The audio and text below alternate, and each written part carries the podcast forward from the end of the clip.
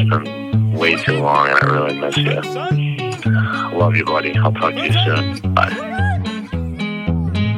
Top fives and deep dives without a PTM. Top fives and deep dives without a PTM. Top fives and deep dives without a PTM. Top fives and deep dives without a PTM. Crack it, crack it before I start. I love the moment before. It's- I love it. Hey guys, welcome to Top Fives and Deep Dives. This is Justin. I'm here in Los Angeles. We've got Mike over in London. What's up, brother? Oh, how you doing, man? Good, good, good. We've got a epic episode coming up today. Um, we've got a, a legendary returning guest that we'll introduce in a few minutes, and our topic is going to be top five Oscar snubs for Best Picture. But before we get into that, we are going to talk about a film that just came out uh, about a week ago, week and a half ago, when this episode comes out. It is one of the first films that is sort of out big in theaters in the States again Godzilla vs. Kong. What do you think, Mike? Before I even say what I think, I think we should just review that like literally every review that I've read since this, since seeing it, they basically all say the same thing, right? Is that like not a lot of plot, not a lot of character development, but there's a hundred million dollars worth of big monsters fighting each other. So if that's your thing, you're gonna love this movie. I mean, is that accurate, right? I think it's just a measure of how much you want to see these two monsters fight each other. A hundred percent. And dude, I went. You know, I'm I'm lucky to be. I've had both my vaccination shots. I ended up. I went to the Chinese theater here in Los Angeles, sick. IMAX, big screen, and I mean, how could I not have fun? It was two hours of just ridiculousness. It- also, dude, I felt like it had with with all of the like sort of neon lights and a lot of the shit that happened. I felt like it had a little bit of a almost like a throwback vibe at some points where I felt a little bit of like 80s type deal and I and I really enjoyed that the film went for it. Like yeah, some of the plot didn't, you know, spoiler alert, some of the plot didn't make sense in the sense of like with the sort of the the inner earth world and whatnot, but I really appreciated the the concept of it all and that they sort of went for it and even that scene where they I guess you could say like boost through. Uh, I don't even know what you would call it. I guess the the inner workings of the Earth to that world, and you see all like the neon lights, and it almost felt like you know 2001 a little bit. And look, it's it's just like you said. None of these. None, the acting, I mean, Skarsgård to me, I don't understand Alexander Skarsgård. Like he's fine, but he's so rigid, stiff the other people in it i at least enjoyed their their roles but like it very much again it was about these two monsters fighting. It was about a hundred million dollars put into shit getting fucked up and it was pretty fun for that. I was i was pleasantly surprised with how much fun i had. Yeah, it's a shame that I couldn't see this one in the theater since they're still not open here. It's clearly a film that's best seen, uh, especially on the big screen on IMAX. That's pretty sick. But but yeah, I mean Yeah. That's, that's what it is. I mean, it's it's a it's it's visual art, right? It's not really narrative film. Like it's just it's a totally different exercise than what you might be expecting. Well, I shouldn't say that. You should go in expecting exactly what you get from this, right? I mean, it's all there in the title. Exactly. And that's what you get. It's fun. If you can see it in theaters, I definitely recommend seeing it. If not, I don't know. I mean, again, if you're watching it for free, why not? But definitely a definitely a big screen experience. And I think that's I think that's it. That's all I have to say. Yep, same. Well, without further ado, let's get into the real reason we're here. Top five Oscar snubs for Best Picture. And I mean, we have a fan favorite of the pod, a guest that people loved when he came on for top five movies that make us cry. And he's back today, the one and only Rory Cosgrove. What is up, brother? Ah, ah, I was crying just listening to the intro. the, the, the lead in just made me cry. I'm back. Back by I'm back. back to ruin some ruin some days, and uh, here we go. Yes, yes. I'm like you. You came up with this topic, by the way. Top five Oscar snubs, and we're gonna just to give some qualifications to everyone listening, real quick, before we jump into this thing. So the way we're gonna be referring to it is the way that the Oscars officially refer to it, which is the year that we're gonna say. So if we say Oscars 2014 that means the ceremony took place in i think it's usually february of 2014 but it's all the movies from 2013 that trickled into the very beginning of 2014 so that's the movies we're talking about with a year and yeah and we're with these snubs we can talk about a film that was also nominated that didn't win or we can just talk about a film that wasn't even nominated for best picture that we're this was a J Town pool. This was a J Town pool. and so that's that's really it. I mean, it's it's about to get contentious in here, boys. I think. Uh, I'm excited. I one, it, you know, it's great to be talking to someone across the pond.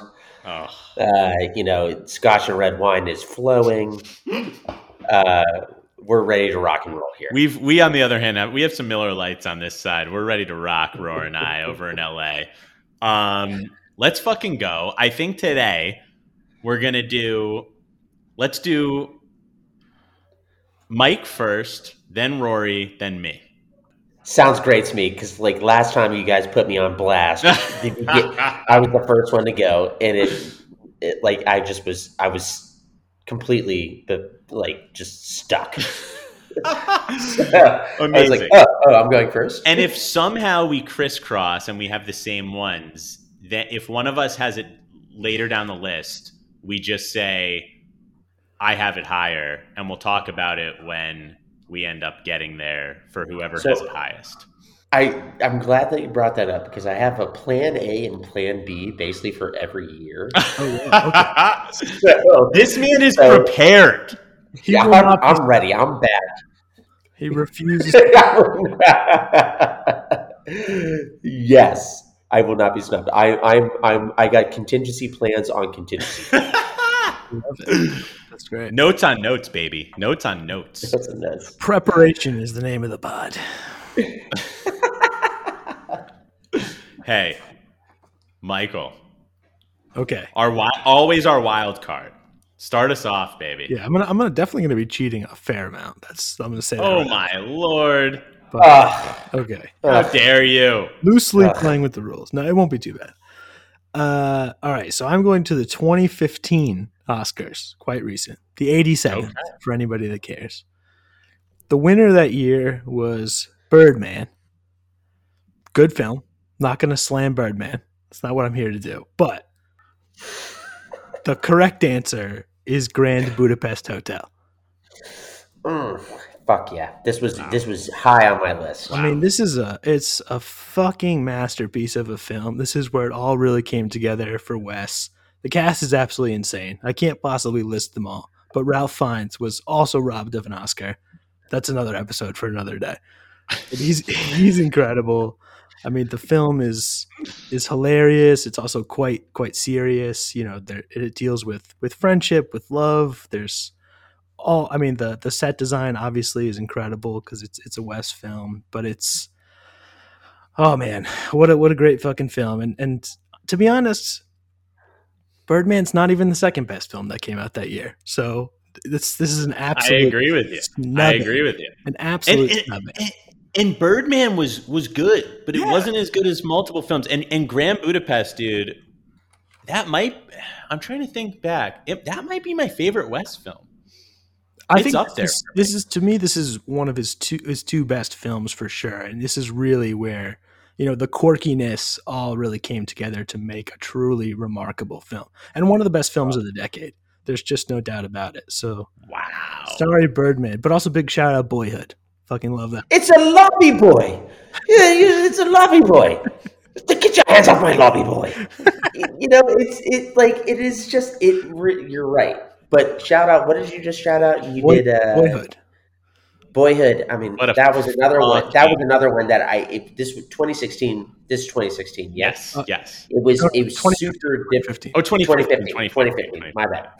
Uh, but that was a super tough one because Linklater and Boyhood, just the absolute man. It, it took so much effort to do that movie. Yeah, 12 years of shooting years. every year. right? So even if the plot and the storyline maybe doesn't, it's like the you got to respect how long that took and like the commitment to making that movie. The thing for Mhm. me is like if you're gonna give it, I mean, clearly Grand Budapest is the best film, but if you were gonna give it to something on Yeah. sort of a, I don't want to say a gimmick, but like some sort of creative An idea, achievement level. that's why Birdman got it right, is because it all looks like one shot.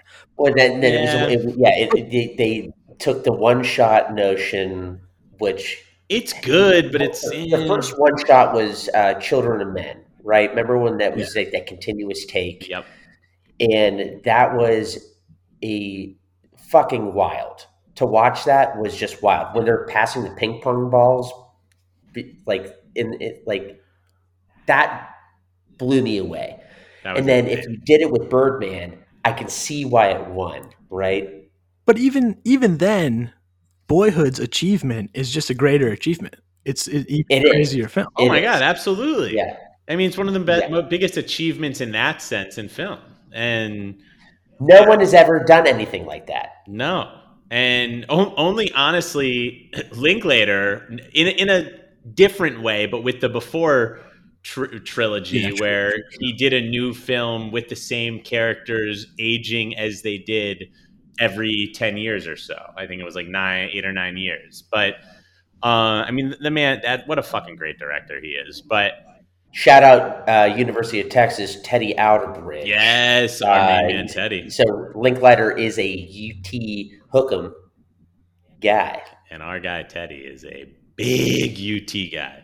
Oh, Ted. Ted's all about just single, you know, continuous shots. You know, he, he's constantly pushing the barrier.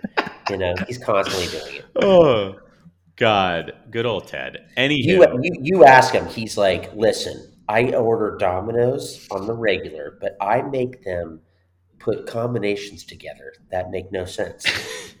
I might go get who. Hey, maybe I'll get Dommies with them later tonight. Who knows? This But is sponsored by Domino's. anywho, uh, This podcast is sponsored by Domino's. Definitely Great. not Papa John's. I could tell you that. oh, it's got to be Domino's. We got to get. We got to start advertising Domino's on the fucking pod. Anywho, great fucking pick at number five, Great pick. Rory, the one and only. I'm. I'm. I can't wait. Let's go. All right, here we go. So I'm going 2016.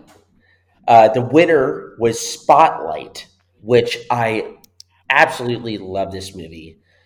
Uh, but I'll, so I'll get to the snub. The snub is Mad Max was that year, which I I pulled that because Mad Max is a action movie. How many action movies ever get put into the consideration of Best Picture? None. You know what I mean? Not Not- not that many. And Mad Max didn't deserve to be there either. Ah! Ugh. Wait, Rory, can I tell you something? shots, shots are I fired. tell you? Shots have been shots have been fired. Rory, Okay, Can I tell you something? That's my exact number five as well. You motherfuckers. Oh, Oh, baby. See, all right, we're thinking alike. We are. Great mind, you know, great minds think alike. Mike is just, you know, Can, um, can I give you a, a different shade of it though? I think Spotlight is a piece of shit, What? and okay, I truly okay. fucking hate Spotlight. I think What? it is a piece of shit. Why? I've watched it twice because I tried. The story isn't okay. I love I love true stories usually on film. This true story to me is not gripping at all. You have so many fucking good actors in there. It just meanders along. I don't feel like it ever gives you satisfaction in any way. I don't think they make the story interesting. I thought 2016 might be one of the most stacked best picture years ever. You had Mad Max Fury Road. You had The Revenant. You had Room. Room was fucking amazing. Honestly, Room for me almost was what I picked as my winner, as my snub. Mad Max, I went with at the end of the day because, like you said, Roar, action films rarely get the nom. Also, the fact that George Miller was able to do this so many years after the OGs made one of the biggest action films of the last 20 years. See, this this was going to get me. Oh, keep keep going. Sorry, I, Let me get I. I won't go too much deeper. I'll hand it over to you. But he did that, and it's like I have friends that saw this like seven times in theaters because it is a shot of adrenaline for two hours straight that actually has a totally cohesive story, ridiculous set pieces. Like it is such a feat. I think it absolutely was the biggest achievement that year. And and Roar, I'll hand it over to you from there.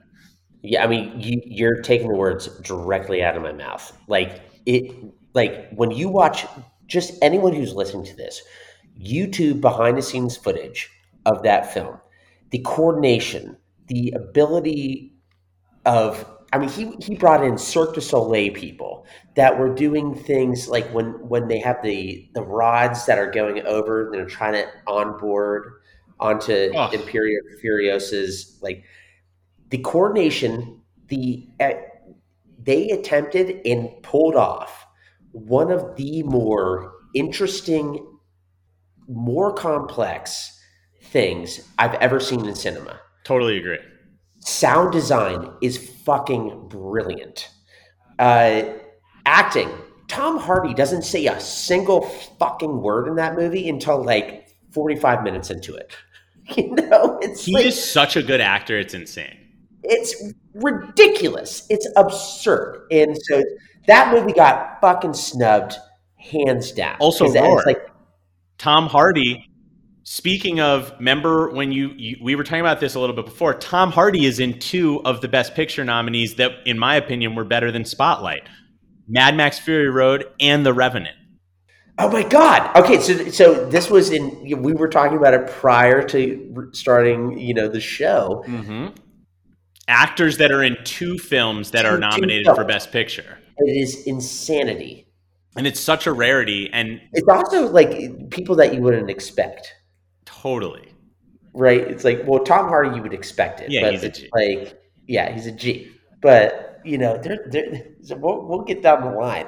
But like Timothée Chalamet in like 2018, oh, you're talking, you're talking 2017, 2017. 2017. Call Me by Your Name and Shout out to the Oscars for being one bigoted and two. Uh, the the new museum is literally a stone's throw away from my house, so this is very topical. so it, it was Call Me by Your Name and Lady Bird, both in 2017. 2017 Okay. Oscars. Yes. Okay. There we go. Um oh my god. So yeah, it's crazy. It's a crazy phenomenon, interesting to look into. And but dude, that's yeah, I'm so eh, that's hilarious that we had the exact same one. But yeah, it- it. you couldn't not sneak that one in because there was so many good movies that year and to me, I'm like they gave it to the shittiest one for me. Fuck Wow. Spotlight. Harsh. I, I the, the the absolute vehement hatred of Spotlight, One of my least favorite Best Picture winners. which is if you if you say something like if you make Justin Cohen hate a movie, you're doing something wrong. but I love Spotlight. I thought it was a fantastic. hey, I'm glad you did. I'm glad you did. But. Four one two Michael Keaton from Pittsburgh, and I always have to plug. Speaking Pittsburgh of speaking of there. your dad, your dad, Rory's dad was like saying, "Oh, Michael Keaton gets snubbed a lot." Fucking Spotlight and fucking Birdman both won Best Picture. He clearly came around. He finally started winning them. oh, uh, unbelievable! Uh, Two years. so that's so that's my that's my 2016 snub. There you go. Mad Max. It comes back to Michael Keaton. there you go, baby. I'm like, and that was mine as well. So now we're at Mike number four. So this is we're going back to the 1972 Oscars, the 44th Ooh. edition. We knew you were. We knew this was coming. J, J Chad and I both called that you're going to have some weird, crazy pool. No, this isn't weird. This is totally normal. Ooh, ooh, let's The see, winner, let's see. the winner is French Connection. Okay. Also nominated is A Clockwork Orange. Ah, But very clearly, the best, the only answer that matters is The Last Picture Show. One of the greatest films of all time. Peter Bogdanovich, one of the well, it's not it's not a feel good watch. Let's put it that way. It's not a feel good watch, but it's one of the most emotional films ever made uh, without being like totally contrived, and just shows. I mean, insane cast, but it's just shows you know uh, coming of age, not in the zany American Pie, haha, funny way, but the sort of sad, small Texas town that's dying kind of way. And this, I've never seen it. You neither have I. need to watch it immediately. Um, I will. I'm very writing it young- down right now. Young Jeff It's not available on major streaming platforms. You don't have to- Very sorry. Very sorry. Uh, young Jeff Bridges, Cybill Shepherd in her very first role ever. Uh, and there's a lot of other Shepherd? actors that's like their first or second role. So it's it's I don't want to say non-actors, but like people that were uh, sort of just getting into it that were built their reputation on this film. Based Okay. on uh, so it's Peter Bogdanovich film and it's co-written uh, by Larry McMurtry, who I think died like a week ago actually, which is so R.I.P. But yeah, it's right. Um, rest in peace. it's yeah, it's a coming of age tale in, in this like sort of a small Texas town where the world is kind of passing it by and there's just not a lot of hope uh, out there. But it's super emotional and, and it's a really uh, I don't want to waste anything because you guys haven't seen it, but it's a really economical film. Like it's not that long, but by 45 minutes in, it feels like you've already watched a whole movie and it just keeps going from there. And you just want to Wow. Okay. stay with these characters forever. Um, there was there was I think like eight total nominations. Uh, Cloris Leachman won for Best Supporting Actress, but Wow. absolutely was robbed by French Connection, which is a good film, a film that I really enjoy, but doesn't have nearly the connection uh, that this film does, at least with me. I mean, and when you when you put French Connection into it, it's actually a movie that I've never seen. But like you have names like Gene Hackman, right? What that is, you know. But you had Cybill Shepherd as well. But it's Gene Hackman in that era was hard to deny, But he doesn't he doesn't hit you in the heartstrings, you know? It just doesn't quite and that's what me in the you know. The one thing I've learned about you, you're a heartstrings guy. Dude, watch Last You Picture know. Show and you will be too. Jeff Bridges, he'll he'll kill you. Young, young, Young Jeff, Jeff Bridges. Bridges is is fascinating because he is sort of like he's been all over the map, right? In terms of character pieces and what he's done. But all right, so that's that's a good one. Great That's one. a good one. That's a great That- one. I can't right, wait so- to watch it. I'm like, yeah, I got Both of you guys will love Last Picture Show. That's a guarantee. I'm so ready. I'm I'm so ready. I bet all my scotch and wine on it. Amazing, amazing. I'll drink to that. Roar. Yeah, give I'll give us your that number one, four. Cheers. Number four, 2008 winner was No Country for Old Men. The snub, There Will Be Blood. I have it higher. Ooh, Oh, okay. You have it higher. Okay. we will so, wait. We will wait. Curious little backstory about these two is that they both were filming in New Mexico at the same exact time. Wow. And if anyone who's seen There Will Be Blood, when the the oil derrick lights on fire, it created this huge plume of smoke, and that continued. And so the Coen brothers, right? Uh, two, thou- uh, no Country is Coen brothers, I believe. yep. Yes. So Coen brothers were trying to set up a shot, but there was this giant, this giant black cloud in the in the way of the shot. So he so they get on the horn with P.T. Anderson, who did There Will Be Blood, and it was like, "Yo, what the fuck are you doing?" And he's like, "I don't know. We had this whole scene." As it as it fucking should be, because the film overshadows No Country for Old Men in every single way. Thank you very much. It's a mm. beautiful fucking movie. Let's. I guess we'll put it on hold, right? And we'll talk We about it. will. We'll talk about it when we get there. But okay, so I'll roll into my number four. We're going back 2010 Oscars. The winner was The Hurt Locker. First of all, this is the first Oscars I remember watching where I I was outraged watching it. I, I could not fucking believe that the Hurt fucking Locker won. One, you had Avatar come out that year. The at that point the most technologically advanced, so many years in the making, James Cameron film, his his first since Titanic, which was the biggest film of all time at that point. And I mean, you had Avatar, which I thought was was great. I didn't think it was whoa, but like easily should have beat Hurt Locker. But then on top of it, and this is my snub, yet Inglourious Basterds. Town, I just want to say that this was going to be part of my cheating later. So I'm so glad you mentioned this because now I don't have to cheat because I had Amazing. the exact same thing. Inglourious Oh my God, amazing. over- This was, I was worried about little crossover symmetry. Well, I mean, there's some there's some glaring snubs, and yeah, this one this one. If you had asked me back in 2010, I probably would have said the snub was Avatar. Just I'm I love James Cameron, but over time, it's very clear to me the snub was Inglourious. I mean, Inglourious is in my top two Tarantino, and it's it it is in a sense like the end of it's so genius the whole way through. I mean, you have you finally pair Tarantino with Brad Pitt. You have just that opening scene, which is so outrageously good.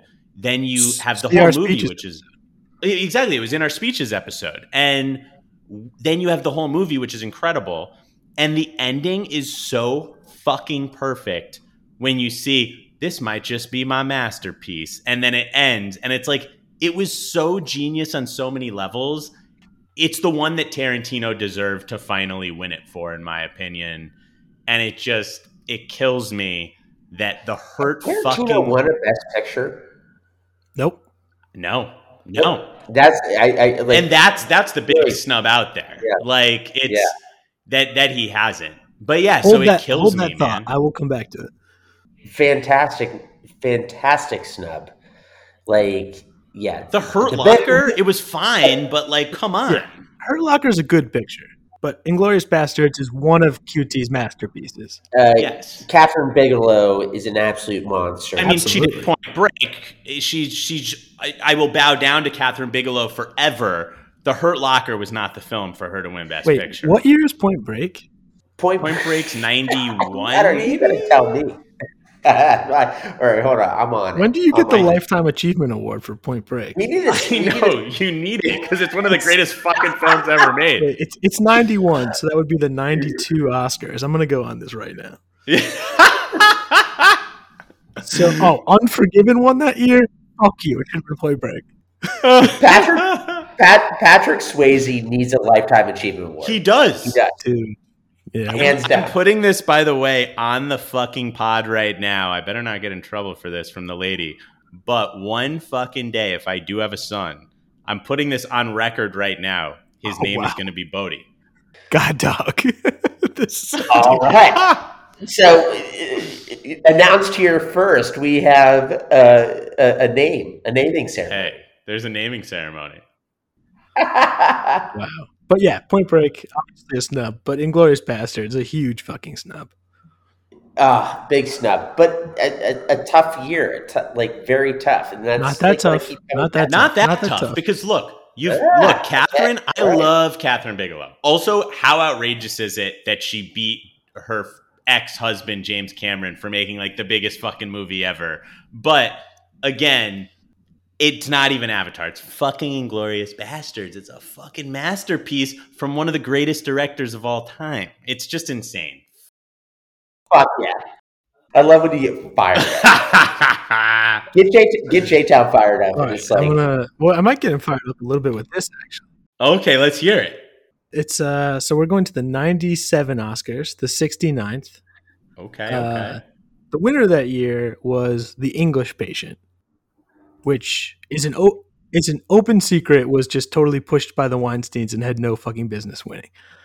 Other nominees no business winning. I've still never even seen it. don't even see it. Uh, Jerry Maguire was nominated. Fargo was nominated. Wow. And the winner should have been Secrets and Lies, the Mike Lee film. I've never seen it.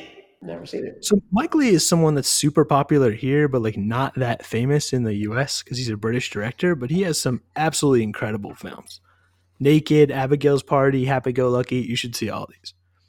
Uh, also, Fargo is much better than English Patient. I watched both this week and confirmed that Secrets and Lies is the winner because Fargo is just too Minnesota for me. After a while, I can't take it anymore.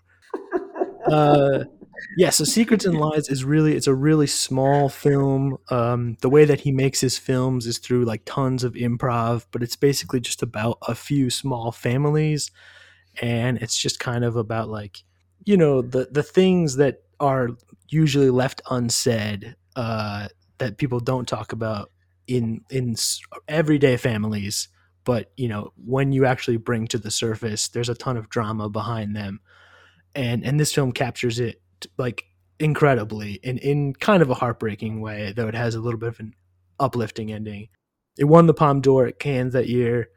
Unfortunately, so Brenda Blethyn is a British actress. She won the Golden Globe and she was nominated um, at the Oscars and didn't win, which is another snub. Again, another episode later.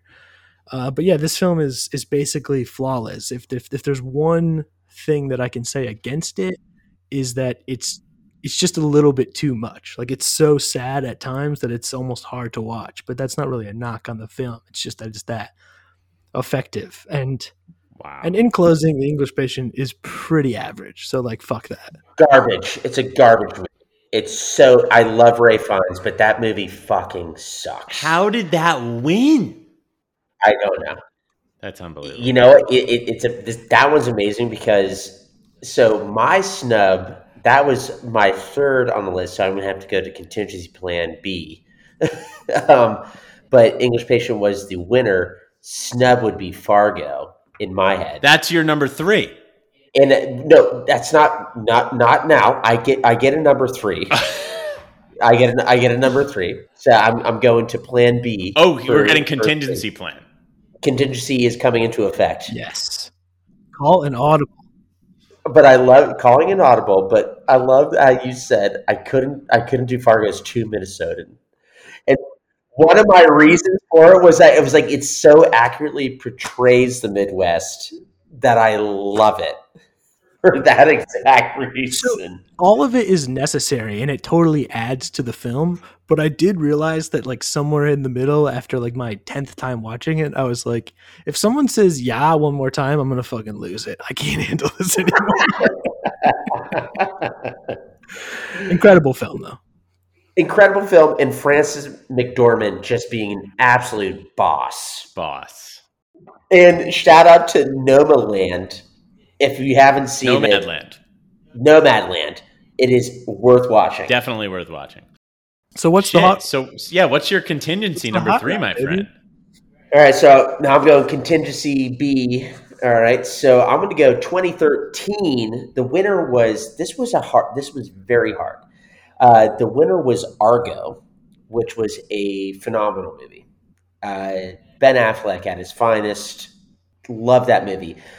Uh, for me, the sn- there's two snubs in this category. Uh, it's Django, which now we're we're you know we, we're coming we're circling back QT. to to you know Tarantino, but uh, Silver Linings Playbook.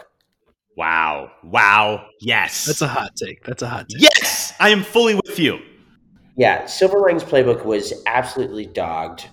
Uh, 2013 was hard, but like that was a fantastic movie, fantastic acting, and then I would say one that so this is a J Town thing. You made me look at years beyond that were not even nominated. Fruitvale Station oh yeah by by Ryan Coogler was in 2013. That movie was fucking badass. Great film. It was such a good film, and that was kind of Ryan Coogler's like, "Hey, what's up? Like, Yep. I'm a good director."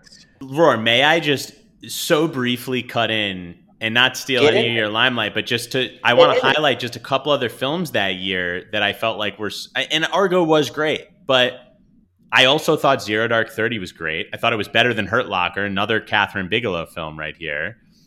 Also, I was I'm not always a musical guy. I was blown away by this version of Les Mis. I was blown away. I thought it was fucking Nice. fantastic. And Beast of the Southern Wild was a great little flick I, too. it's, it's a really hard year. was a tough year. It's You, really Aurora, tough. I agree with you. I was pissed that year that Silver Linings Playbook didn't win. It hit the money on all fucking accounts. It was great. hands down. And the fact that Fruit Fruitvale Station didn't even get a nod, it's like, what the fuck are we talking about here? Fucked up. Like, how does that movie not get in there? That movie was fantastic. It really And, was. and honestly, was that's great. the type of movie you'd expect the Oscars to love, right? Right? Yeah. It, like they, and, and it's been interesting through the research, looking at, you know, years, what the Academy, whoever they are, what they value or appreciate. Yeah. You know, like, you know, I'm not going to get political on this one, but it is a, it is a little ridiculous. Uh, I'm gonna get super political later. So we can get fucking political. oh no! So- Here we go. All right, boys. So my number three, I'm I'm I'm gonna poll you guys, and you're gonna tell me because I could go to a content. Okay, so mine is a year that one of uh, one of you guys have already spoken about, but it's a different film that I consider the snub. Ooh. Do I just do? Do I quickly give that, and then do I give a contingency, or do I just go all, All right, in on? Why don't it? we start with the first one? We'll just cheat and do both anyway. So just Let's do it. one. So the first one, my what I have on here is my number three. 2015, which Mike led off with saying that Grand Budapest Hotel should have should have won. That was the snub. Birdman, blah blah blah. For me, I love Grand Budapest, but the one you gave a little shout out to, Boyhood. Boyhood's Oh, one of my favorite movies ever, and I think. I was furious that year. 12 fucking years went into that film. 12 fucking years? You fucking shot for like a couple weeks for 12 fucking years, made a monumental coming of age story, and Birdman won? What the fuck? Linklater?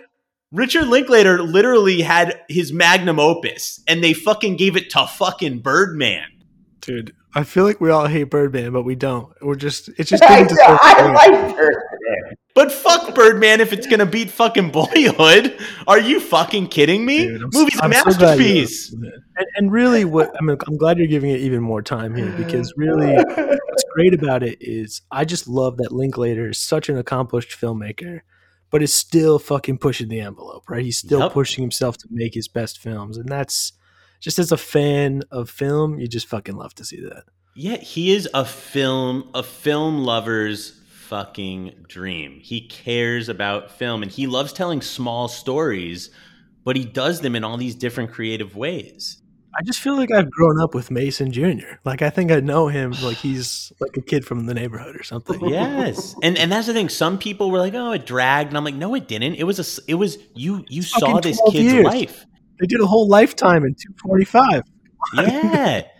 and it felt real. It felt real. It felt like you could live that life and you could you could relate to it. It was so so good. It was genius. I don't know how it didn't win best picture. I don't know if you could do, you know, when when you think about filming things in like even like one of the hardest things. So I used to act for a while, Yeah, you did. and one of the, one of the hardest things about it was like the how fake everything felt.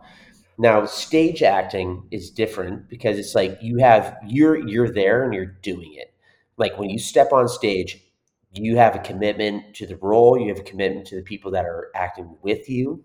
Like, you know, you need to show up. But with acting, you can or, or film acting, you can just continually do it over and over and over again. But that's what's so impressive. I don't know if you can do a like portray human emotion better than the way Linklater did it in Boyhood. I just, I honestly don't think you can do it. Like that level of commitment of shit. We're, you know, Ethan Hawke, like who also doesn't age. you know, he Dude, not since training day.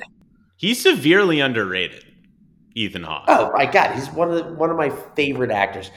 But he does doesn't age. But like that that level of commitment to just producing something is just like, oh my god. Yeah. I mean, for the fact that they were able to get the kid, like the fact that yeah, that Ethan Hawke and Patricia Arquette both agreed to do this over Patricia Arquette, years. also one of one of the one of America's greatest treasure. She is a treasure. And true, True Romance. true, true romance. Uh, did you say true romance? Yep, that's what I was Yes, about to say, dude. did. Yep, yep, true romance. It's a QT love pod right now. it is. I mean, as it should be. I mean, he's a fucking Quentin legend. QT. Tarantonius. Oh, part of the part of the intro. So, Town, uh, do you want to give us your, your second number three? I'll give a contingency. This will be my real number three for when we get All right, back. yeah, this let's could essentially be my first honorable mention, but I'll give you my contingency that I wanted to get on it. here. So Love it. I'm gonna take, and I'll only do it if if one of you guys, if one of you guys has this year, stop me. 2002. Are we Nope. good? We good? Yep, yep. All right. 2002. Such a hard one for me to to pull to pull because Gladiator 1, which I think is so fucking amazing. Wait, that's 2001. That Gladiator one. Oh, I did fuck up. I'm I'm yes, I did fuck up. I did fuck up. We have fact checkers. 2001. We're fact checkers. We got the fact checkers. So 2001 Gladiator Gladiator wins. Gladiator's first rated R movie I saw in theaters with my dad. I love Gladiator. I think Joaquin Phoenix in it is one of the all-time villains. And this is why honestly it was I didn't end up initially putting this on the list. And now here's what's crazy about this year. And this is why I have to bring up the year. So the actual nominees are the other nominees are Chocolat, Crouching Tiger, Hidden Dragon, Erin Brockovich, Traffic. For me, easily Gladiator wins on those. But 100%. That's that's resounding, resounding. So far, there's no Yes. snub. so there's no snub there. The snub is in what was not even nominated. And I'll start. There's Here two, but there's one that's the real snub for me. One, Mulholland Drive. Ah, David Lynch, one of my favorite fucking creatives in Hollywood, created Twin Peaks, one of my favorite shows. This movie was his for film. This was his fucking centerpiece. He did it. He he took his weird ass fucking experimental style. He fused it with this. You had Naomi Watts in there. It's crazy movie. So fucking mind bending and just forward thinking in film. I still don't know if I'd have that beat Gladiator, but the one for me, the film that as life has gone on and, and we've gone through time and growing and whatever, there is one movie to me that's better than Gladiator. And the fact that it was not even nominated is one of the biggest crimes in Oscar history. Almost famous. Oh, yeah. Ah. wow. yeah. It is. Wow. I mean, it's Holy shit! Yeah, it's great. Cameron That would have been Crowe for- tight. Yeah, it would have been real great tight, and and I'm not mad that Gladiator won. That's why it was. That's why honestly, this was a contingency and was going to be more of an honorable mention. And so again, we'll sort of treat it as that. But it's just almost famous is one of the all-time coming of age films. The way that it fuses everything together is just incredible. And it I mean, you have Billy Crudup, who's one of my favorite actors, so underrated, and he just absolutely fucking murders it in this. And then you've got, you know, the rest of the Kate kid- Hudson. You've got Kate Kate, Hudson, Hudson? Philip Seymour Yeah. Hoffman. It's just Cameron Crowe is a director who I love. You know, he did Almost Famous, he did Boogie Nights, he did Vanilla Sky, which is a personal favorite. He's so great. He really is. Like I, I, I think he's fucking awesome. Wait, wait. What are you thinking of when you said Boogie Nights? He most certainly did not do Boogie Nights. That's PT Anderson. Oh my god, that's P.T. Anderson. I'm fucking losing my mind. We need. Oh my god, I. He did Jerry Maguire. That's what I was thinking of. That's the run I meant. Jerry Maguire and Almost Famous into fucking Vanilla Sky. He also obviously did say anything back in the day, but um, and he wrote Fast Times at Ridgemont High. But Frances McDormand, She keeps pop, she keeps she keeps popping up. There you go. She keeps popping up. you got Zooey Deschanel, you've got Anna Paquin, you've got fucking Rainn Wilson, Jimmy Kimmel. I mean Jimmy Fallon, Jimmy. Fa- God, I'm just guys, I'm losing it during this. It's so so good, and as I get older and I and I rewatch favorite films, this film hits on every single tiny cylinder just perfectly. And the fact that it wasn't nominated, and looking at the other nominees, some of Yeah, which are facts. fucking That's bullshit. It's it's fucking bullshit. Gladiator again. All respect. I love Gladiator. I'm happy it won, but fa- almost famous deserved at the very least to be nominated, and should have been the other one to consider winning that year. That's a Wow. that that year is so difficult because first of all, Chocolat is fantastic. It's such a good movie. It's just delightful. Erin Brockovich is dope. Dude, Crouching Tigers. Dope. Crouching Yeah. Tiger, ridiculous. The coordination, like the, you know, maybe like I look at things like maybe like from the from a sense of like how hard it is to make something. Yeah. You know, that is a tough, tough. Crouching Tiger was a tough movie to make. Uh, Traffic also was fucking Oh, so good. solid.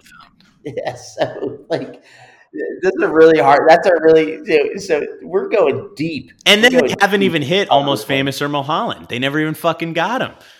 So great. I, I wanted to add this little little story into Uh-huh. there. So uh, I was in this like film study class, and I'm in the library. It's dead quiet, and Mulholland Drive was the movie that we were studying. And you know when like the guy, like the the creepy like swamp monster comes out of the corner, like I fucking I went, "Ah! Ah!" and, and every, everyone like looked at me like, "What the fuck are you doing?" And I was like, "I am so sorry." That's the stuff that nightmares are made of. Yeah, seriously. Like, are you It fucking was, so, it serious? was terrifying. I was like, "Oh my god!" I was like, "Oh, oh my god, who is that?" And then they're like, "Have you taken too much Adderall?" I was like, "No." No, that's Yes. just terrifying. And yes, I was like, "No," and yes, I have. But shut up! It's like two two o'clock in the basement of Bates College Library. Oh my god, that's amazing. Both, Amazing. both, both, Lu- both Luke and Elliot will know what I mean. When you're writing your Amazing. thesis, it Amazing. gets fucking it gets fucking hairy down there.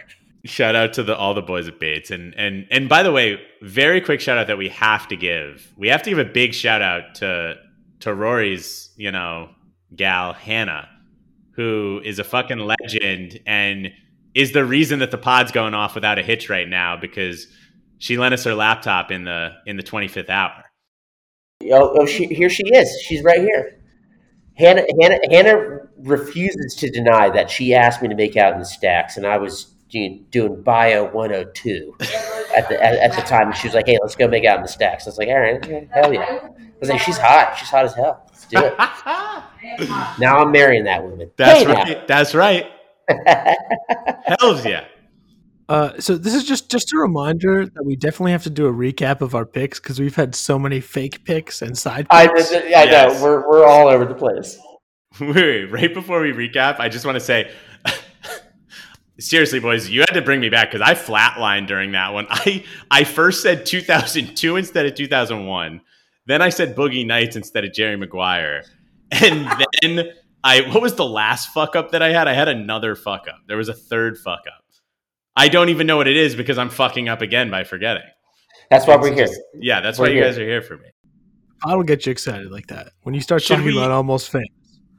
Sh- shout out to the Vinny Chase moment in One Day in the Valley Entourage episode. yeah, absolutely. Um, should we recap what we've done up to this point? no, no, no, let's just leave it because I'm gonna get crazy with my number two anyway. So- All right, I'm so Okay, okay, bring us, bring us home, bring us home. Wait, we're on my number two, right? I'm totally lost in the. Yeah, number number two. Yeah, number two, number two. Okay, number two, I am going to pick one, but it is a Tarantino sampler. So Okay. it was a side pick was going to be Inglourious Bastard. So I'm glad you covered that. Okay, My my absolute number one snub. I'm taking us to, or I should say, my number one Tarantino snub. I'm taking us to 1995, a famous year in Oscar lore because it includes. can I just say Shawshank this? This is also my number two. Fantastic. Shawshank Redemption. Uh, the winner is Forrest Gump. And the indisputably correct answer is Pulp Fiction. Indisputable, indisputable. Thank you, thank you, So thank you. Forrest Gump is honestly, I quite like the filmmaking there, but it's Reaganite boomer ridiculous saccharine nonsense. Uh, Shawshank is a fucking great film. There's no doubt. fantastic. There's no doubt about So that. good. Pulp Fiction changed film forever. I mean, you can't watch a film from the back half of the 90s and not have it feel like Pulp Fiction. I mean, I can't think of a more effective uh, a film that's been as effective on the industry in the, since 94 than that one. I mean, it just totally changed everything and is one of his three masterpieces.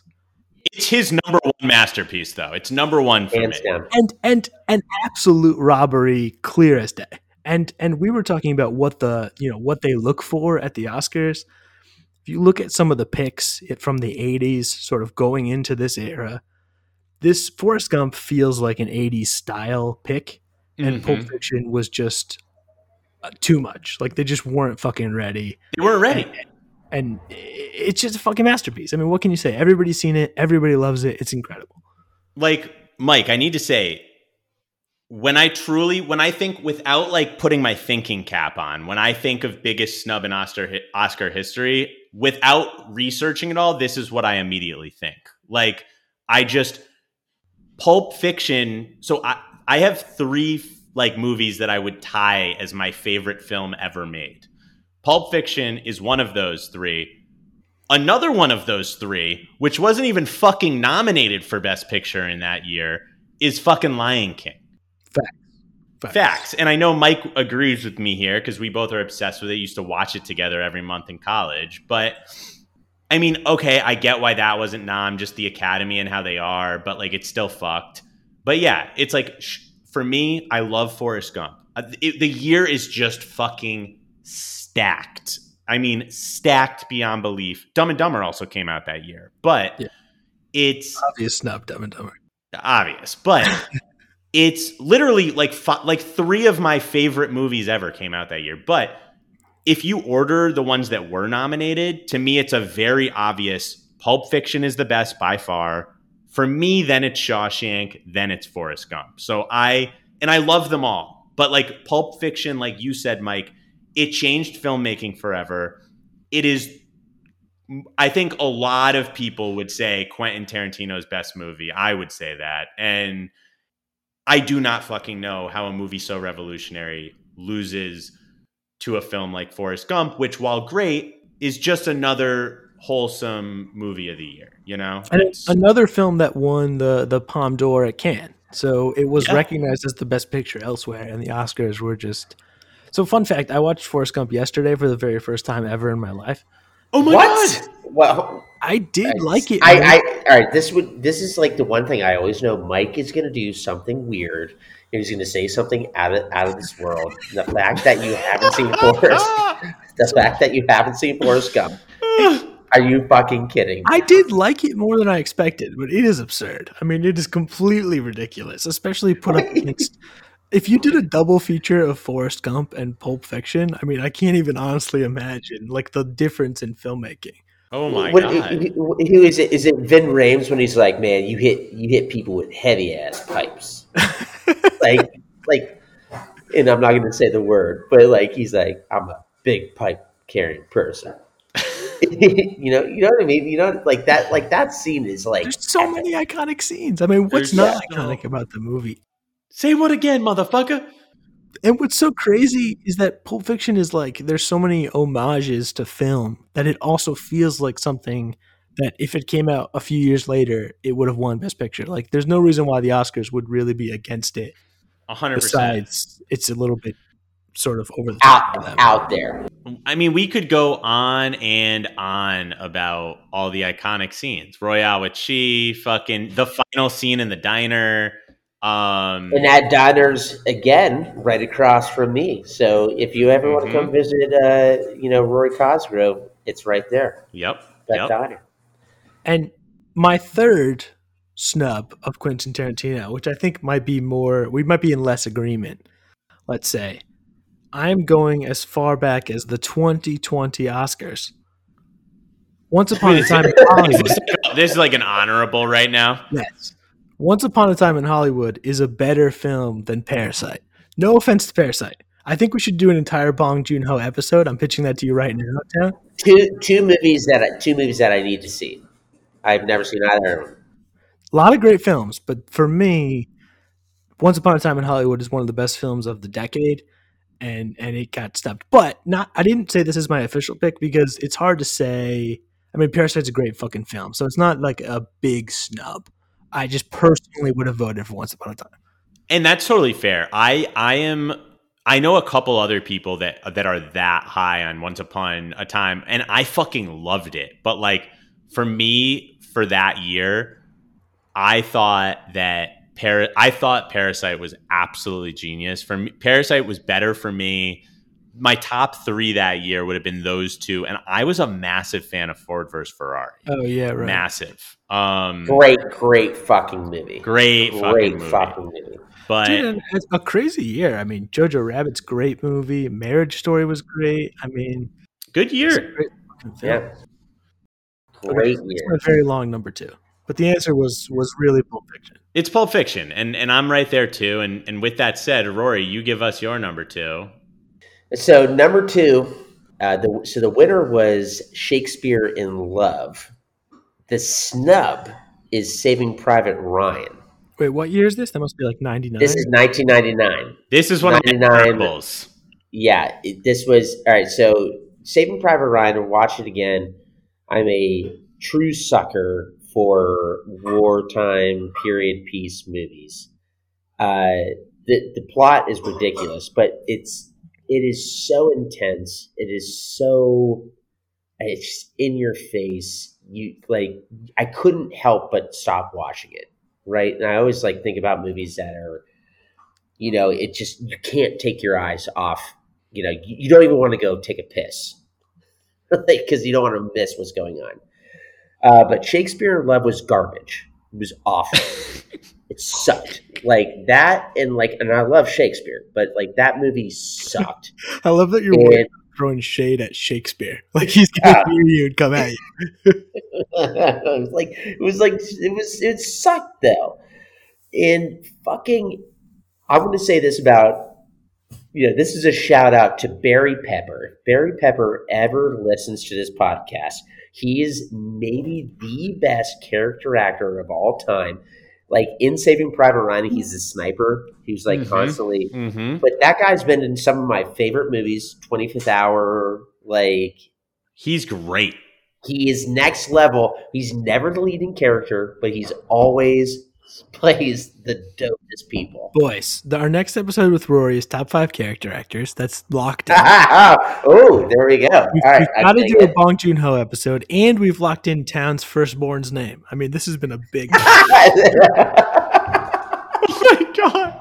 We- we- we've gotten there we, Oh, we, my we've covered, lord. we've covered a fair amount here The uh wow. I Roar, I need to say about that pick. First of all, great fucking pick. It was on my honorable mentions. My the only reason I didn't do it myself is because like I do think I I do love Saving Private Ryan, but it's not like one of my favorite movies. But the reason why it almost did make it onto my list is because I think it is one of the most glaring like fuck ups. Like how the fuck did Shakespeare in Love win? Like Saving Private Ryan is so clearly the best movie of the year that it just blows my mind. But this Yeah. actually wasn't even on my radar, but now that I'm looking at it, you're absolutely right. yeah, it's insane. It's insane. and this was the so again th- so this year joseph fiennes I, I think it's joseph fiennes but it's joseph fiennes was in shakespeare in love and elizabeth Let's just, I mean, all the Fiennes are. all the fiennes also, guys, hey, we like to we like to occasionally shout out the um the Entourage podcast, Victory. And with that said, here's a little Irish crickets for everyone. Oh, good God. That was a great one. That was a. fun- iron iron crickets i love it i fucking love it oh my god that's so good Irish crickets aside, does anybody know whose whose go it is or what number we're on? yes, yes, yes, I do. We have just finally gotten to number one. so i just had my two i just had my two And I already had my two because it was also Oh. Pulp Fiction. Yeah. Right. That's right. So we're at number one. And before we do, I do think we need to recap our lists now. Okay. Okay. we do I'll go first, right? Let's me. go down the line. Mike, start five through four. I meant five through two. So we're obviously not revealing our number one. Okay, so number five is Grand Budapest Hotel over Birdman. Number four is Last Picture Show over French Connection. Number three is Secrets and Lies over the English Patient, which we've agreed sucks. Yeah. number two, the official number two was was Pulp Fiction over Forrest Gump and, and a whole bunch of other Tarantinos. Go. Okay, so my first one was 2016. Mad Max was a snub over Spotlight. Uh, tw- uh, 2008. No Country for Old Men. The snub was There Will Be Blood. then we did get off the rails here. So and then so Just give us, give us one. Give us one. Yeah. 1999 is Shakespeare in Love. Snub was Private Ryan. And Wait, that was- wait, uh, that was- but what nine? So no, sorry, I'm gonna, I'm, I'm, I'm, gonna, I'm going to retract that. 97 was the English Patient. My snub was Fargo. No, no, no, no. My it was there's there's there's too many. There's too many. Oh no, it was Argo. Argo. My snub was Silver Linings Playbook. Uh, and then what should have been included was Fruitvale Station. That was 2013. What? Your number two. Your number two was Shakespeare in Love. Yeah, yeah, so Saving it- Private Ryan. yes, Okay. yes. So that's my number two. My number, my number one is going to be an absolute, absolute. I'm going to lose my shit. Okay, I can't wait. I'm can't one. wait. Then okay, so my my number five was 2016. Spotlight was the winner. My snub was Mad Max Fury Road. Uh, number four was 2010. Hurt Locker won. Inglourious Basterds was my snub. Number three, 2015. Birdman won. Boyhood is the snub. And number two is 1995 uh, Forrest Gump won, and obviously Pulp Fiction should have won and was the snub. Now, we've made it to the point, boys. We've gotten here somehow. I I mean, we've made it here, but like, I don't know how we're gonna make it through. I'm not so sure we will. You know, this is this is gonna be serious. It's gonna get. It's gonna get wild. No, we didn't Yeah. even. I mean, who knows what's in the honorables? We've got like 87 Oh. years of honorables to Oh, go. my god. Oh yeah. Okay, my number one is not a secret because I've already mentioned it. We are in 2008.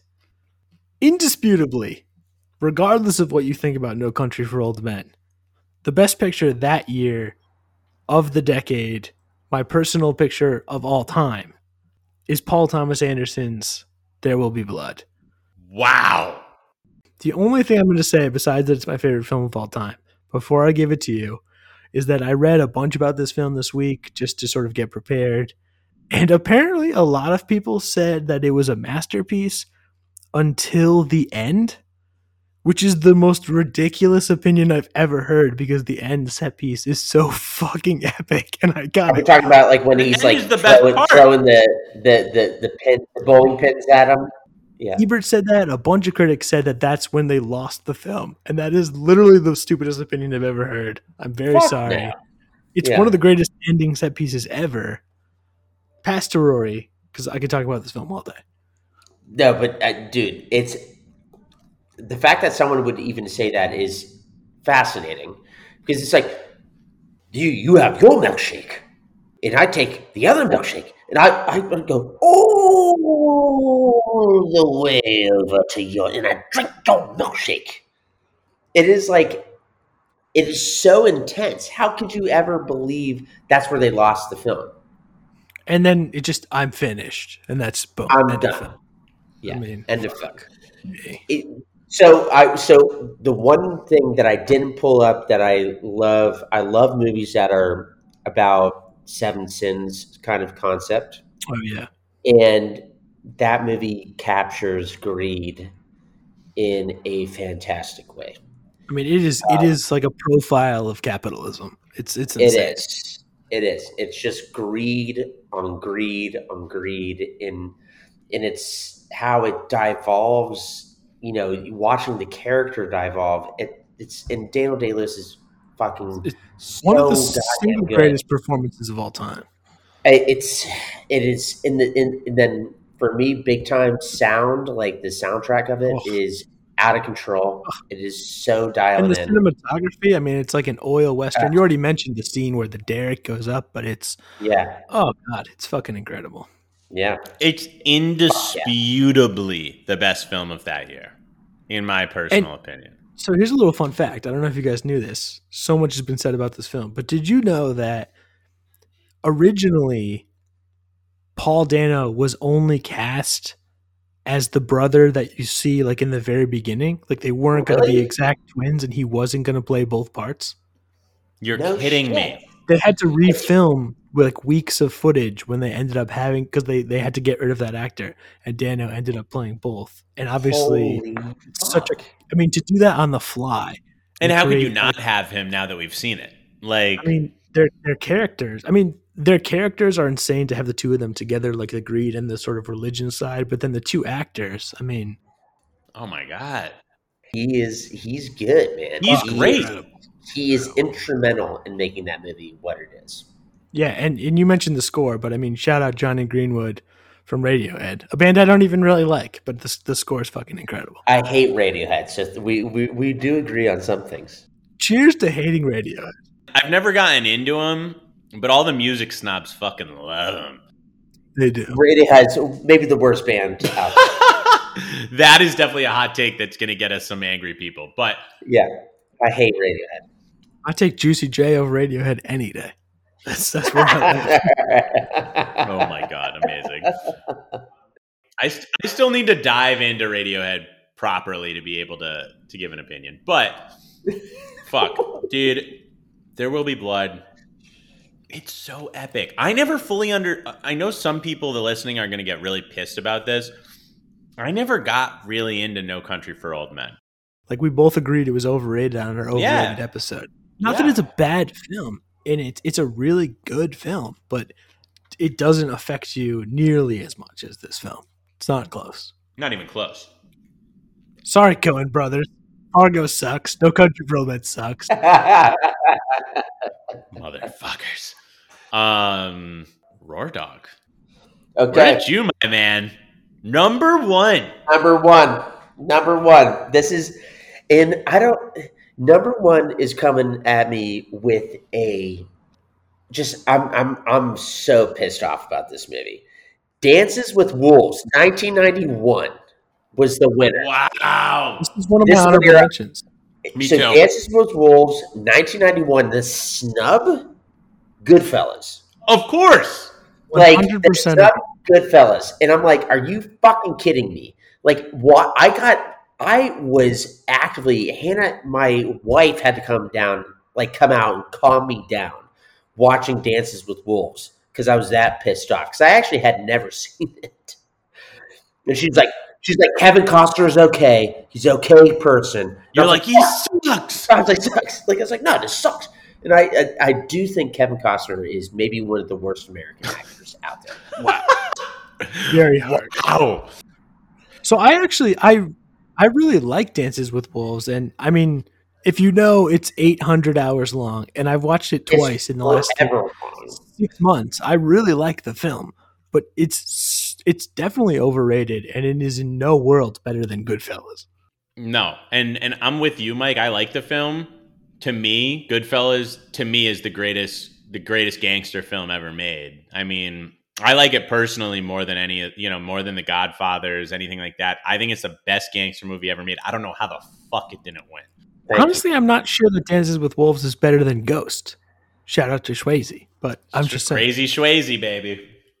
Yeah, yeah. So Swayze, I will give my nod and due respect. That guy, he needs a monument somewhere. He does. He does. He's a fucking legend. Well, his monument will be town's first son. I mean, that's really, a lot of pressure to have a son now. A lot of pressure. it's a it's Bodhi, Bodhisattva. Bodhisattva. Middle name Sattva. Seriously, Roar, I'm so happy that you chose this one because it was on both of our honorable mentions. It almost snuck onto my list. I mean, it's so obvious. It's it it is insane that Goodfellas did not win Best Picture that year. Insane. Insanity. Insanity. All right, I, I guess this is it, right? We've got one left. This is it. Bring us, bring us home, big boy. All right, I'm bringing us home. So, for many years, I would have thought that Pulp Fiction that that was my biggest snub, the one that was my number two. I was going back through all the years, and I realized quite immediately that there was one omission that was just so incredibly lo- so insane that I, I I literally had to sit down because I was so fucking flabbergasted when I realized just how big this snub was. I just had assumed forever that it must have won. Taking us back to 1969. Yeah, where's this And gonna go? Yeah, this- it gonna go? Mo- the winner that year was Oliver, which I've I to be fair, I have never seen. I don't ever need to see it because the movie that did not win is arguably the most important movie in film history in my personal opinion and my fucking my best film teachers in college would agree. And that is 1968's 2001 A Space Odyssey, which wasn't even fucking nominated for Best Picture. Okay, get it. Stanley fucking Kubrick, one of the greatest directors of all time. For me, his masterpiece, and he has many great films. If you sit down, if you if you're listening to this podcast, if you've never seen 2001: A Space Odyssey, if you go and sit down right now, turn off the lights and watch it, it could have been made in 2020. It is so fucking unbelievable that they shot this thing in 1968 before we even landed on the moon. That it is, I mean, which is obviously part of why the conspiracy theorists think that Kubrick filmed the fucking fake moon landing, but Accurately think that. accurately, potentially. I'm a, bi- I love those conspiracy theories, but the movie I was gonna say the same thing. real. it's just it, and it very well might be but like the movie is insane the fi- it's it's it's a film that the first time i ever watched it it had been so hyped up to me that i thought there's no way i'm gonna like this movie as much as everyone says and i i i watched it with zach who as you all know has been a guest of the pod and does the intro to the pod Big shout out, real to Shout people. out, shout out, shout out, Zach. Get Big shout buddy. out to ZWEX.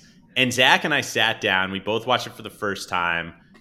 And and Zach, by the way, like it's hard to impress Zach. And and Zach and I look at each other as the He end He might be one of the tou- tougher people that you've ever run into. He's just like he- he's like, no, I don't like it. yeah, he's a hard Yeah, ass. and and the ass. movie ends.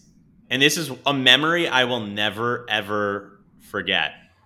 The film ends, credits are rolling. We're sitting in the dark in our apartment in college, and we just look at each. We both turn over and look at each other, and Zach just goes, "Yeah, that might be one of the best movies I've ever seen." And I just said, "Yep."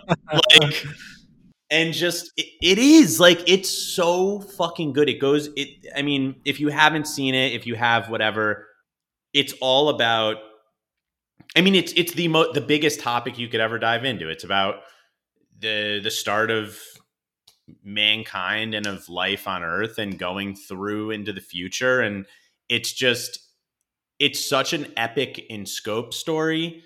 How they do it is so interesting, and I still think it's you know it, it, it speaking of top fives, it's in my top five films ever made, and the fact that a movie like this, which back then must have seemed like literally a movie from the future because it's so fucking incredibly technologically advanced, the fact that this did not win Best Picture and the fact that it wasn't even nominated is the biggest travesty in the Academy's history, in my personal opinion. And Town, I'm going to put you on the spot a little bit. But if you go back to 1965, the Oscars that year, another musical one, My Fair Lady, which can take a Mhm. fucking hike. And the best film, it's not one of my favorite films of all time, but the best film out of what was nominated is Doctor Strangelove. No fucking question.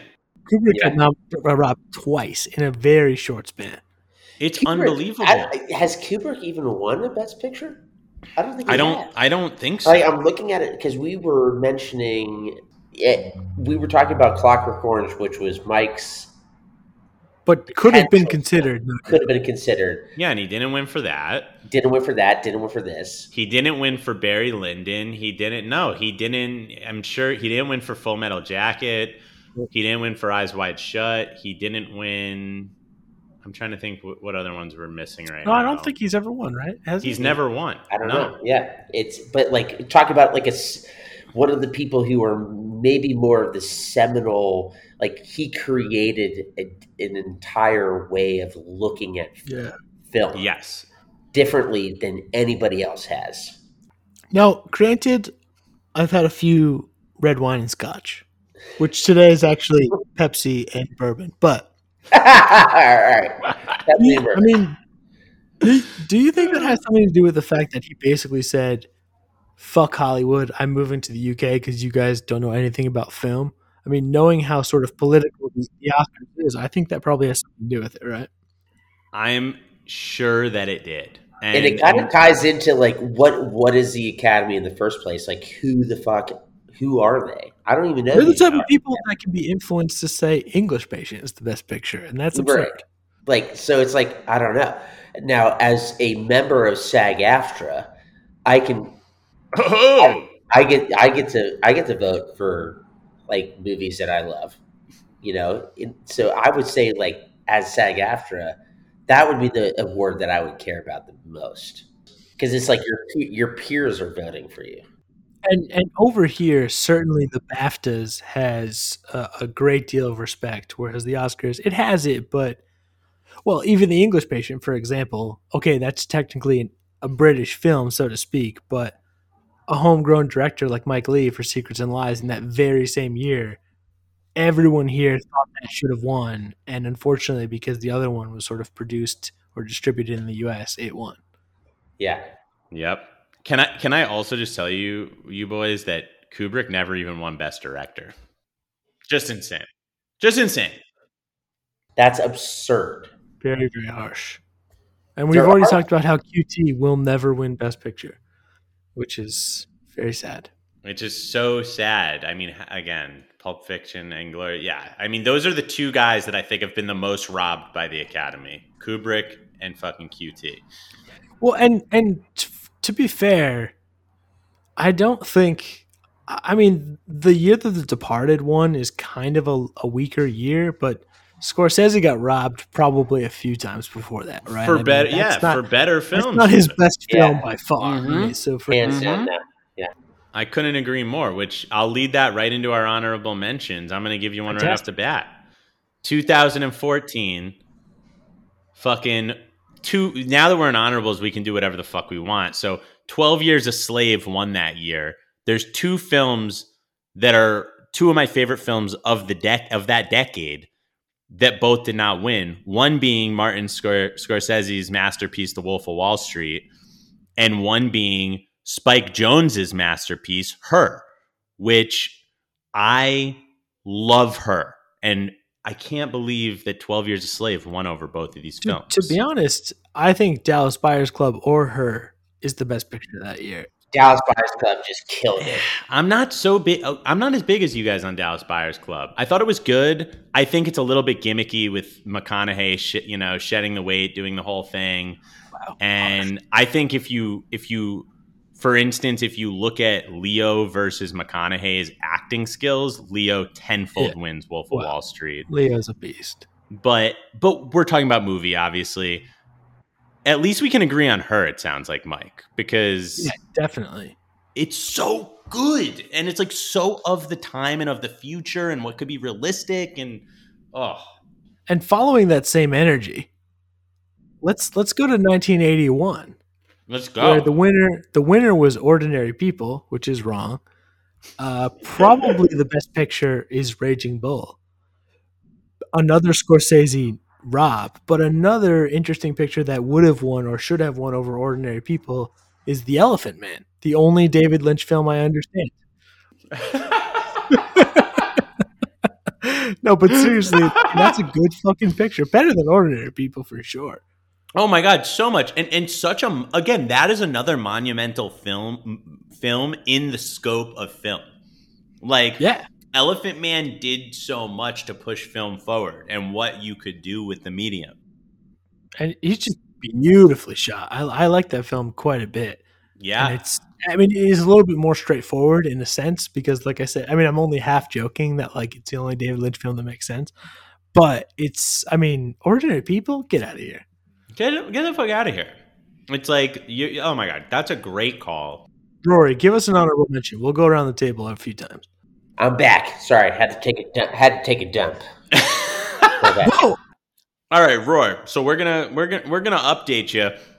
I I called out her and the Wolf of Wall Street both being snubbed by Twelve Years a Slave. Mike called out uh, the Elephant Man uh, and um, Raging Raging, Bull. Bull. being snubbed Wow. by Ordinary People in 1981. Give us an honorable. Give us an honorable. Uh, Fatal Attraction.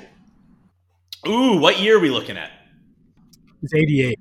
Yeah, I mean, you're, you're absolutely wrong, but it's 88. love it. Love, love, love the honesty. Uh, Fatal Attraction is Glenn Close just being an absolute boss. Now, I will say my second one, Deer Hunter. Uh, have you ever seen Deer Oh, Hunter? what a Yeah, great What year is that? movie. That year, it was nineteen. That same year? 79. 78 78 1978 so it would have been in like the 1979 uh So the 1979 Oscars. yeah Wait, but it won. It won Best Picture. Yeah. no it didn't did Yes, it, it did.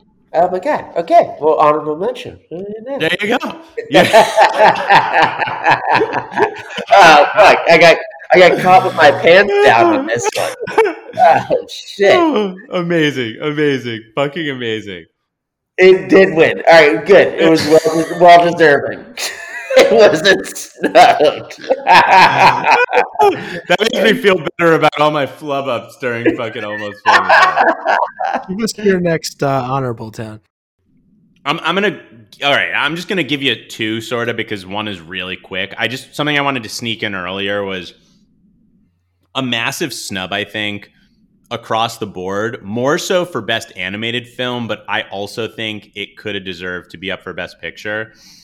2015 the lego movie. The fact that it was not nommed for at the very least best animated film is fucking outrageous. But i'm going to pivot from that and take us to 1996, the year that Braveheart won. Seven was not nominated. oh Seven. oh Yeah, it's yeah One of the greatest, one of the great thrillers of our time. yeah I mean, What's in the Box? One of the greatest endings in movie history that everyone knows. And it's just, it was not even nominated. And Braveheart's a great fucking movie. So I'm not knocking Braveheart winning. I'm not, I'm knocking Seven not even being in the conversation. And I know a lot of people have different opinions on Fincher and his best work, but for me, it's Seven. So all right. yeah that's, seven is a great I- movie We mentioned briefly 2018. Uh, I think we were talking about Tim- Timothée Chalamet, and I want to revisit this. And I want to start off by saying, so the winner that year is The Shape of Water. I fucking I love horror films. I love Guillermo. I love The Shape of Water. me too. Get Out is a better film, yes and the it is. best film out of all of that is Phantom Thread. Another one that would be on my all decade list, another another daniel day-lewis masterpiece which is absolutely incredible. You guys are big PTA guys too. yeah I'm I'm not as big on PTAs, you guys. Like I love There Will Be Blood, but but but but great shout. I I do think Shape of Water deserved it. I don't know. Like it's so hard. I really love Shape of Water. Get Out, I think, was very deserving that year. I I, I thought Get Out It should have was. won. I, do- I, I do too. I think Dude, and origi- even Three originality and three Yeah, Three billboards, Billboards was fucking great. ridiculous. And Lady Bird is great. I mean, it's a tough year. Don't get It me was a great started on Martin McDonagh. You know, don't get me started on him. Oh, Yeah. oh, don't we can't even go into In Bruges because it's just Yeah. too fucking good. What year? Yeah, what year did In Bruges come out? That movie should have been nominated for best. It best. must be like 2008 ish, right? I think it was 2008. Yeah, it is 2008. What the fuck happened in 2008? Why the fuck wasn't In Bruges r- r- fucking nominated? All right. Uh, wait. So who for honorables? Is it over to you, Roar? I have no more. I'm I'm I'm plumb out. I'm plumb out of honorables. I have two more honorables. All right, you go one, and then I'll go. Actually, I, can I do one honorable? Yeah, do one. Do Son one. of a bitch. Of course you can. Up, up, 2009. Oh, that's ridiculous. we were talking. Are you kidding me? That's a great movie. It's not better than Inglourious Basterds. I, but like it was the fact that it was a part of the conversation as an animated movie. I love your I support of love that. Yeah, Check out our Pixar episode if you haven't listened. What uh what year was this? 2009, but maybe 2010. We still haven't quite figured out how to. how to what, No, no, no. our- is twenty is twenty ten awards. Okay, okay, okay. 2010 awards up. Okay. Um so one that I'm going to give which is one that really pissed me off and obviously is really famous in Oscar history. 2017 when Moonlight won and of course they they accidentally said La La Land yeah. at first and then they fucking dialed it back and we're like, "Oh, nope, actually Moonlight won." I'm just to go right on record and say Moonlight was one of the last movies I think that should have won that year. It's Whoa. fine, but La La Land was was uh La La Land was the best movie that year, I thought. And can't believe it didn't win. Also thought Lion was incredible. I thought fucking Hell or High Water was great. I thought Arrival was great. So many movies that I thought were way better than Moonlight. I think La La Land deserved it though that year personally.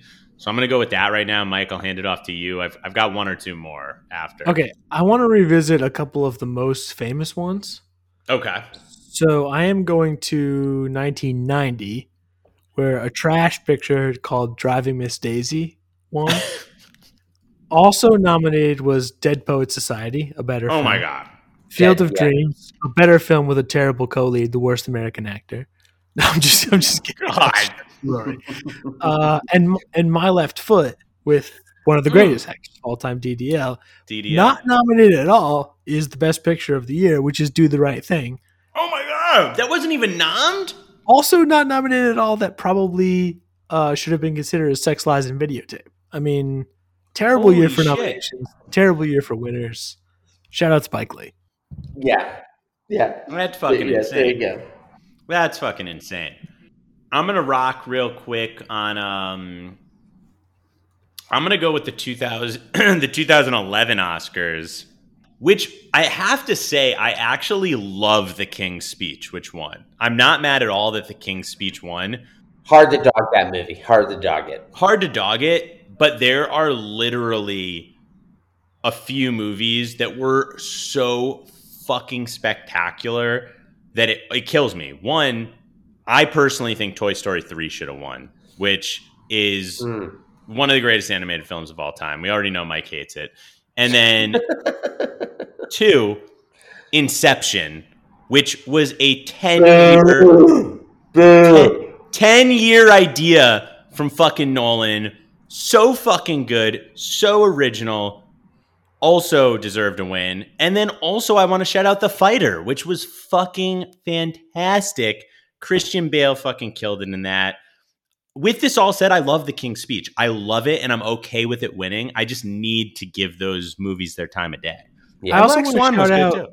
True Grit. I absolutely love the original True Grit. It's one of my favorite pictures. But since we've been totally ragging on the Coen brothers, I thought their True Grit was pretty fucking solid. It's pretty solid.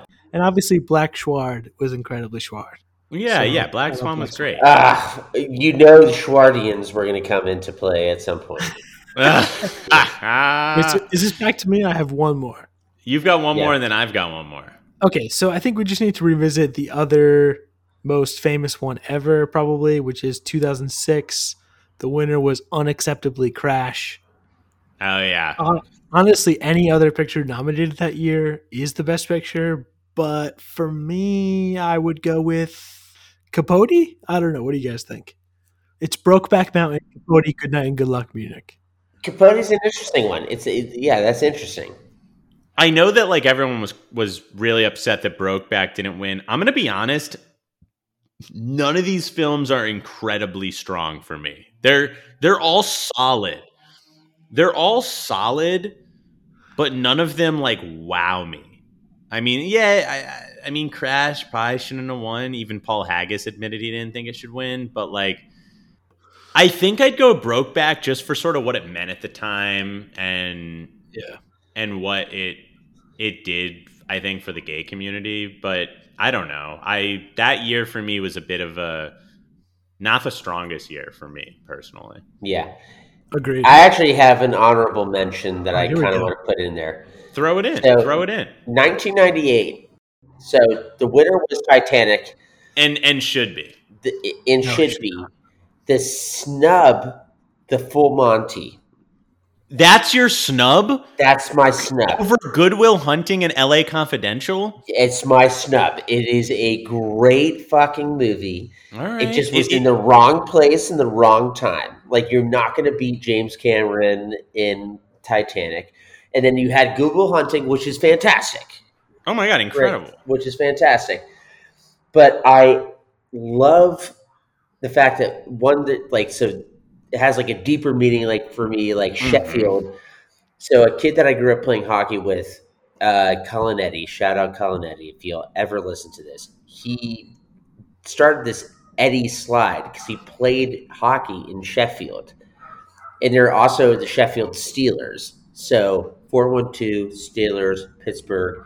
But that movie is fucking awesome. If you've never seen Full Monty, it's it's the best. It's No, that's that's a good that's a good I'm I, I like that you shouted that because it's like definitely the least talked about one I think. I I will say for myself, I'm, I'm a big I mean, if you've been listening to the podcast, you know how obsessed with Leo I am. This is where it all started. Titanic, like biggest movie ever. I saw Titanic four times in theaters back in 1997, 98.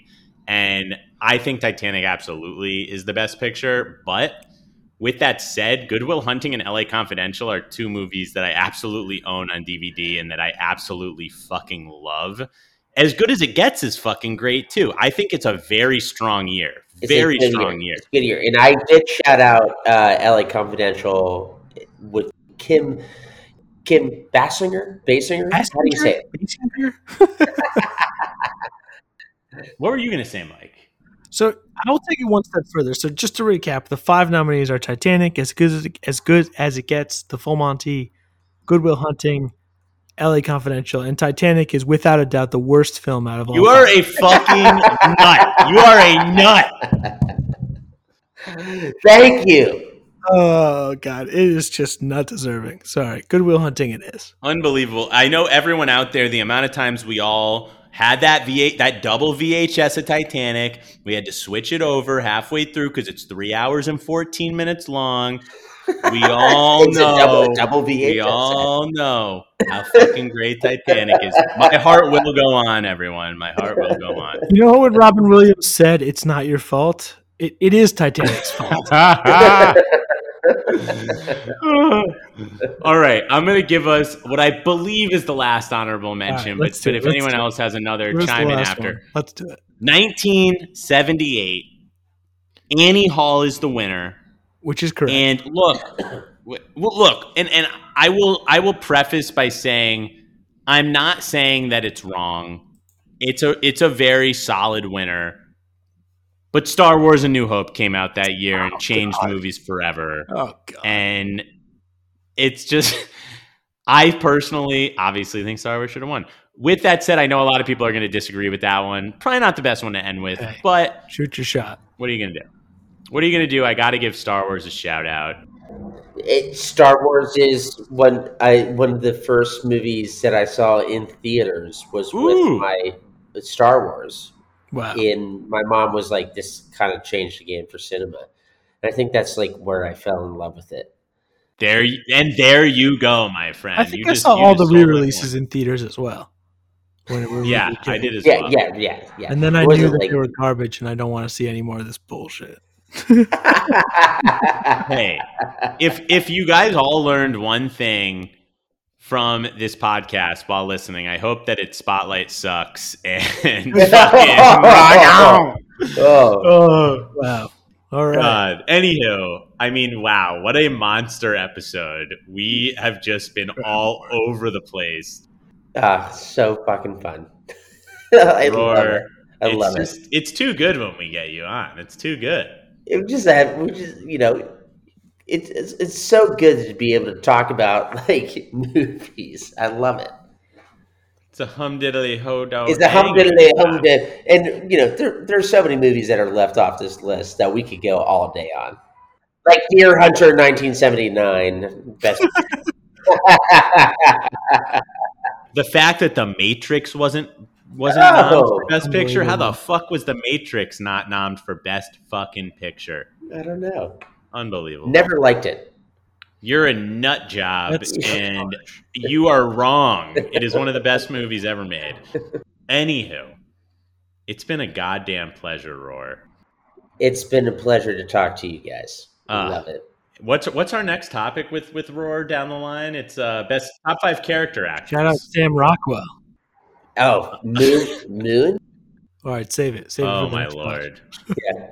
All right. Well, boys, it, it's been real. Hey, for everyone out there, you want to reach us, you email us at top fives and deep dives at gmail.com, Instagram, top fives and deep dives, Twitter, top dives, TikTok, top fives and deep dives. Find us out there. And give us a little review on Apple, man. That helps. Yes, yes. I've been meaning to say this the last couple of apps. It really, really helps if you give us a five star review on Apple Podcasts. It helps us get noticed, helps Apple spread the pod a little bit more. If you could take a minute out of your day to do it, we have our link right in all our profiles. It'd mean the world. Thank you so much. Thanks, everyone listening. We love y'all. We'll see you next week. Let's let the beautiful Zachary Wexelman, Real Topeka people, lead us out. Adios. I'll talk to you Peace. Top fives and deep dives a PTM. Top fives and deep dives a PTM. Top fives and deep dives a PTM. Top fives and deep dives a PTM. My favorite director would have to be Martin Scorsese, followed by Quentin Tarantonius. That movie fucking sucks.